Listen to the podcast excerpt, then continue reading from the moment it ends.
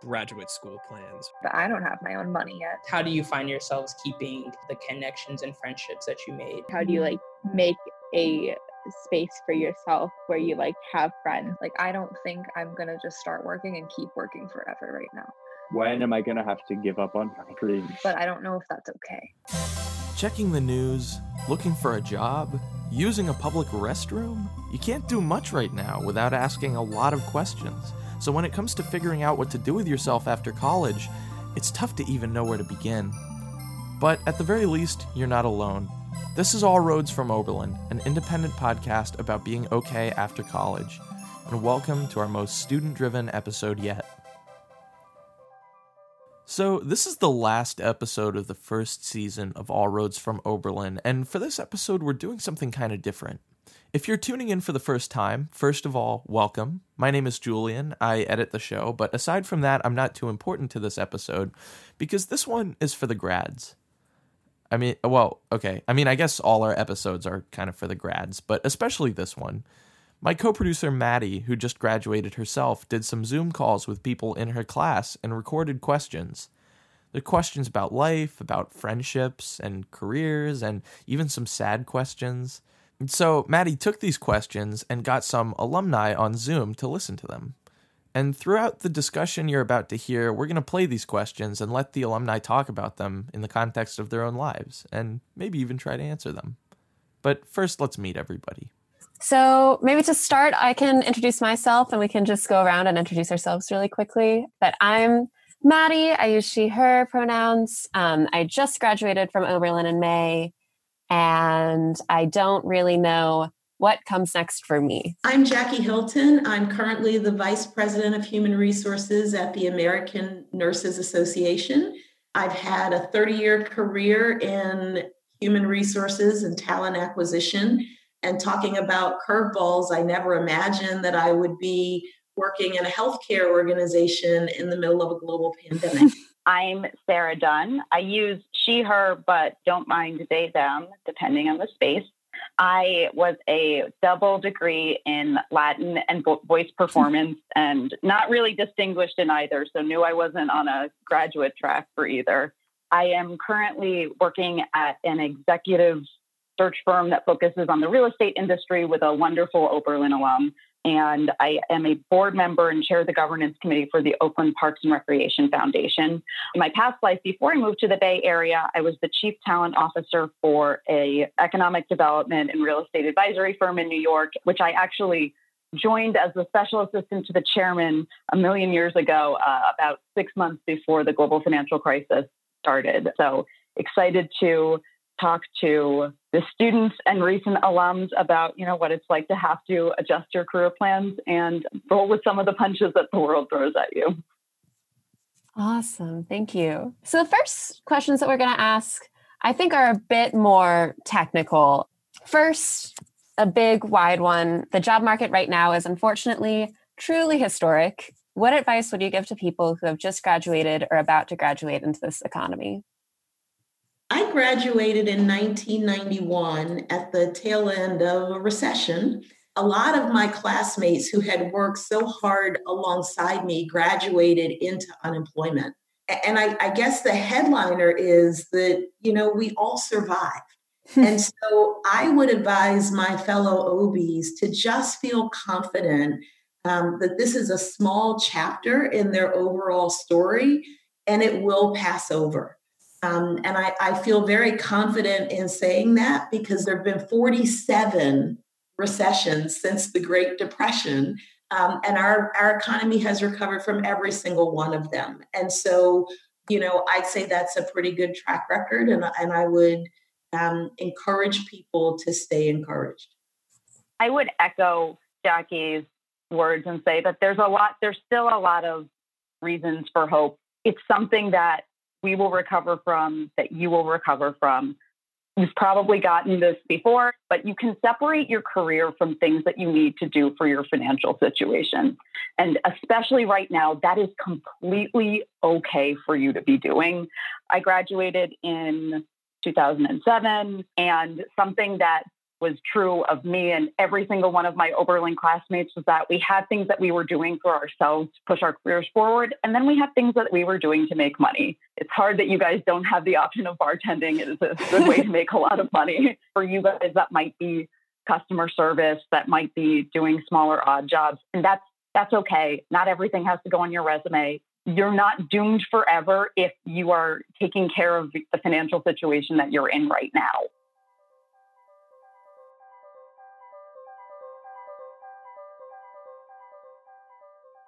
Uh, hi, my name is Isaiah Barnard. Uh, I just graduated from Oberlin College with a double major in philosophy and French. My pronouns are he, him, his. I would definitely ask about graduate school plans, right? Like, is this the time, especially if you're talking to professors? And I have been actually talking to professors about this exactly because my sister's just starting law school, for instance. Um, and she's like happy about that because, in a way, she's sort of going into a pocket of security at least so she thinks and so i'm wondering okay suddenly should i immediately front load my my graduate process um, and and just sort of push employment to the side if i can or should i still do what i've been recommended to do by by certain professors which is go into the workforce get experience and then apply to grad school? This one was a tough one for me because um, this is one where it really, really, really depends. You know, I'm a very, very strong cheerleader for be out there, even if you've had an internship or you've had a real job over the summer or you worked all through high school or you worked all through Oberlin, you really don't know what it's like to be in this sort of professional world until you're you're in the world. Um, that said, it's good to look at this strategically. You know, if you can do a really good program without having to move and relocate yourself, like yeah, sure. And especially think through what you're trying to get out of the environment. Um, you know, it's not the same if you can't go grab a cup of coffee after class with your study group or, you know, go grab a beer or go to somebody's house for a party. It's just it's just harder to build those connections. And if you're going to grad school to get those types of connections and network, it's it's going to be challenging. That makes sense. Yeah, I, I would definitely agree with that. And this is one of those big areas where you can't get blinded by should, mm. right? You should do this before you do that. You should have this before you have that, right? I can't tell you how many people I've talked with who, for whatever reason, have spent, you know, tens of thousands of dollars, you know, six figures on getting, you know, a, an MBA or a master's degree or a PhD only to step into their field and find out that it's not exactly what they thought it was going to be or not exactly what they wanted. And now you've got this huge investment in that continued education. And a lot of people find themselves trying to then go back and fine tune that. You know, you might know that you're going to have to have a PhD in fill in the blank in order to do what ultimately want to do. You might think differently about the situation than if you're in a circumstance like Sarah or I were, where you can kind of jump in and you know get some of that experience and then you know kind of figure out how to supplement your education and build your credentials from there so i mean this one is one where it really really depends on your personal situation totally if you guys want a tattoo, you shouldn't get blinded by should somewhere or put it up in a poster. If if the students could take one thing away from that conversation, it would be that the amount of self-awareness you have, the amount of knowledge is going to drive your decision making and that should drive your decision making more than just like general wisdom around this stuff. Even general wisdom around going to grad school is what you do during recessions. Like do not get blinded by should. I'm excited to get that tattoo. Hi, uh, my name is Adrienne Roselles. I like the pronouns she, her, and I studied creative writing at Oberlin. I'm very curious about if people feel like it's possible to start and then pause and start again. Because I feel like there's this idea that if you want to travel the world or whatever, you have to do it before you go into a career. Because once you've started your career, you can't pause because then you ruin your whole flow and no one will want to rehire you or whatever. But now's not a great time to travel. I do want to be able to like take a step back and go one day, but I don't have my own money yet.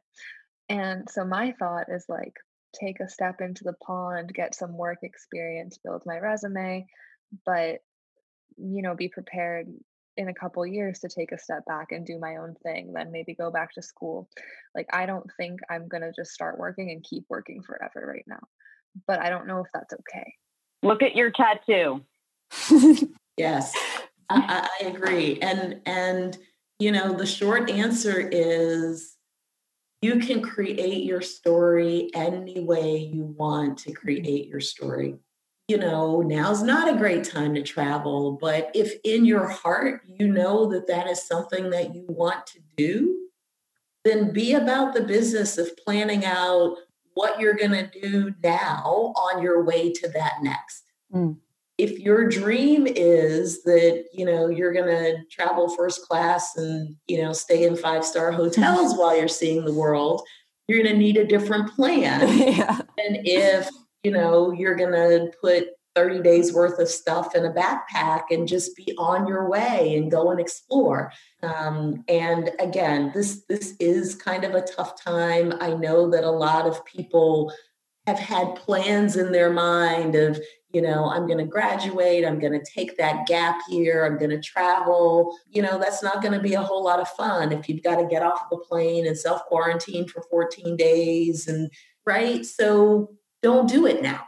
Mm-hmm. You know, put that off and and figure out what you're going to do now on your way to that next. And and so again, it's really about understanding what you really want and then making a plan to bring that into being. Mm. You know, when I saw this question, I just, my heart went out to, now I know your friend Adrian, because it made me look at all of these questions differently. And I said, you know, some of what seems to be underpinning these questions is that there is accepted wisdom, and some of it was kind of old fashioned anyway. But mm-hmm. you know, we're in such uncertain times, so there's no accepted wisdom to hold on to.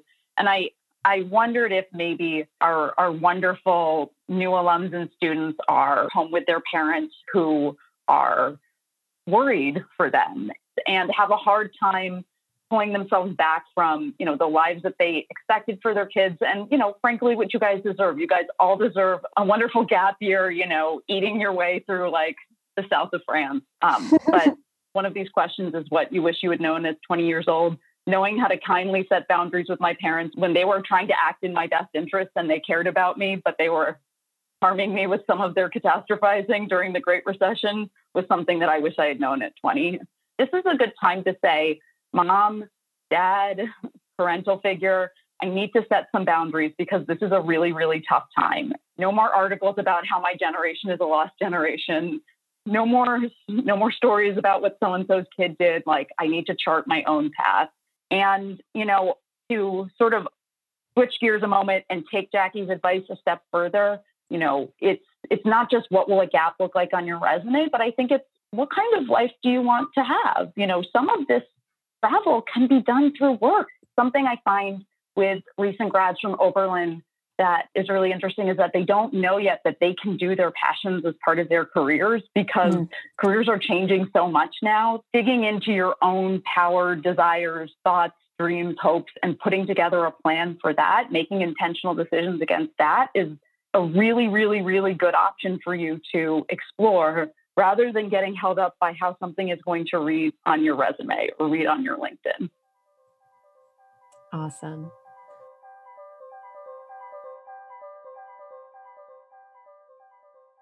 William.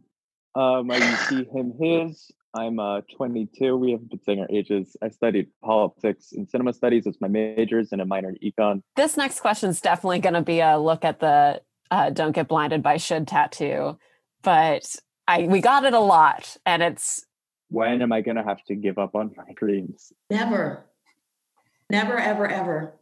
Um, you know, if if and I wouldn't even call it giving up on a dream. If mm-hmm. if you are going to choose to put a dream aside and put another dream in its place, that is absolutely fine. Um, but but what I read in that question is this notion of you know, eventually I'm just going to have to throw up my hands and wave the white flag and, you know, say that this isn't going to work for me. And I just don't look at life that way. You know, there is something to be said for doing the work of thinking through, you know, who you are and what you want your life to be and then doing the work of constructing that that life and and again not blinded by should not blinded by all the well-meaning advice of you know those who have come before you but really carving out that thing that you want for yourself. On the one hand it sounds like a very pollyanna kind of thing to to put out there but you know particularly now i think there is so much more opportunity for people to be able to create the lives that they really, really want. Maybe more so than when my class came out in 1991, right? I mean, things have changed a lot since then. When, when I graduated, it would have been taboo to talk about things like, I don't want to be in an office five days a week. And so you know is it possible for me to telework a couple of days a week? Or you know do you have job sharing? I mean back then it was like the kiss of death because it mm-hmm. meant that you know you weren't serious about a career and you weren't dedicated to the to the organization. And today those conversations are commonplace. And they're commonplace because people you know had the courage to say i want something different. Mm-hmm. Want something different. And so, you know, just know that things are changing all the time and and you really can create that situation that you want. My heart went out to the Obies when I read this question because it's just it's so extraordinary to have the experience of being at Oberlin. My best friends now are my best friends when I was at Oberlin. It's just and so I re- I, I understand sort of the fear and sadness that it's just never going to be like that again but would mm-hmm. really echo Jackie, you know, the strength that an Oberlin education gives you is that you are able to create the future that you want to create and to just rather than going out and auditioning for every TV show to make the TV show that you want to be in. Like that's what my 06 alum friend Ben Sinclair did, you know, to create the job that you want to be in. The situation that you're in where you're in a you're in a classroom you're not working with a TA, you're working directly with a professor, you're working on things that are more abstract, that aren't something that immediately translates into a job. That's preparing you for this really hard, nonlinear work that you do need to do to figure out what your dream is. And, you know, also to be able to take in more feedback about the, what you actually are and and and want you know some of mm-hmm. your dream may be based on what somebody else's dream is or what somebody else has accomplished and part of doing the work is sort of figuring out what that actually means or looks like for you. How are you creating and designing the life that you want to be in? How are you using all of your smarts and your networks and your passions in order to move that into meaningful work? And so your job search process, your networking process should hopefully be delivering you good feedback and information about what that actually means and looks like for you. You know, don't get discouraged and give up your dream, but as Jackie said, do all of the work of looking within and figuring mm-hmm. out what that really what that really means for you. And also, you know, almost every single Oberlin graduate has gone through the same thing, so you are certainly not alone. Totally. Hi, I'm Lucy. I use they them and I studied Latin and ancient Greek at Oberlin. You have such a life you build in college that's so easy to build because of the way college is set up. And I think that I've been wondering a lot like how to build a life similar to that outside of college and like how do you do that? How do you mm-hmm. like make a space for yourself where you like have friends and you ha- have the ability to have time to see them and you like you know have enough time to continue a hobby or learn a new one you know stuff like that where in college is so easy because of the way that the structure it's structured versus the real world where it's not structured that way you have to do that yourself. If somebody knows how to answer this question i would love them to, to email it to me. So here's how how i thought about it. And sarah you actually said it towards the beginning of this podcast right? So once you're out of college I think it takes a little bit more thoughtful planning to be able to do the things this person is asking us about. But the bottom line is that you can be deliberate about allocating your resources and allocating your time um, and figuring out how to prioritize those things that are most important to you. I think the thing that's hard is, especially for, for those of us coming out of Oberlin, right? We've got a lot of choices and we've got a lot of options and we've got a lot of opportunities and we kind of want to seize all of them. Mm. You know, but the reality is you can't seize all of them. it's easy to decide against, you know, something that's good and something that's bad. You choose the good thing it's easy to choose between something you want and something you don't want. You choose the thing you want. It's harder to choose between two things that you want and you just have to decide which one you want the most. You know, college does make it easy if, you know, your best friend it happens to be right down the hall or in the dorm across the street and you know, you're not navigating you know, jobs and families and this and that to try to find the time to get together. But, you know, as Sarah said earlier, some of my best, best, best friends today are people that I met when I was at Oberlin. And most of them don't live here in the DMV. They're on the opposite coast, they're in other countries, but we have prioritized those friendships and those relationships and we make sure we find ways to stay connected and to get together. The same is true for hobbies or things like that. If you prioritize it and if you dedicate the time and the resources to be able to pursue those things, you'll pursue them. If you don't, you will find that some days not a day of the week and there are never enough hours in the day and those things will get lost in the shuffle. And so life really is one great big project plan right? And and you're trying to figure out how to time box all those things that you know you you want to be able to get done. I would also say that in some ways the pandemic has delivered a lot of us a gift.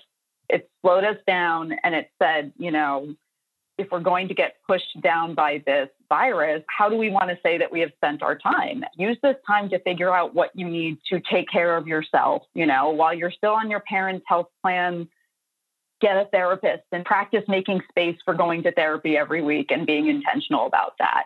Take up meditating, learn how to make space for yourself to exercise, you know, learn how to make plans to do Zoom happy hours with your friends, you know, like learn those TikTok dances, you know, figure out the things that you need to do to go to bed every night and feel like you spent your time in a way that makes you feel good and, and taken care of because it does get harder once you start working an intense job to be able to carve out space for those other things. And one of the big lessons of your first job is being able to take care of yourself in a way that you sh- you are able to show up and do your job and get the most out of it. That's a, a little bit of a capitalist view on this, but being able to sort of figure out your life and your mental health and your physical health and your social relationships and your hobbies and having a good feedback loop there and focus and prioritization is going to help you show up ready to do your first job because you're right your first job is not going to is not going to deliver for you in the same way that college did.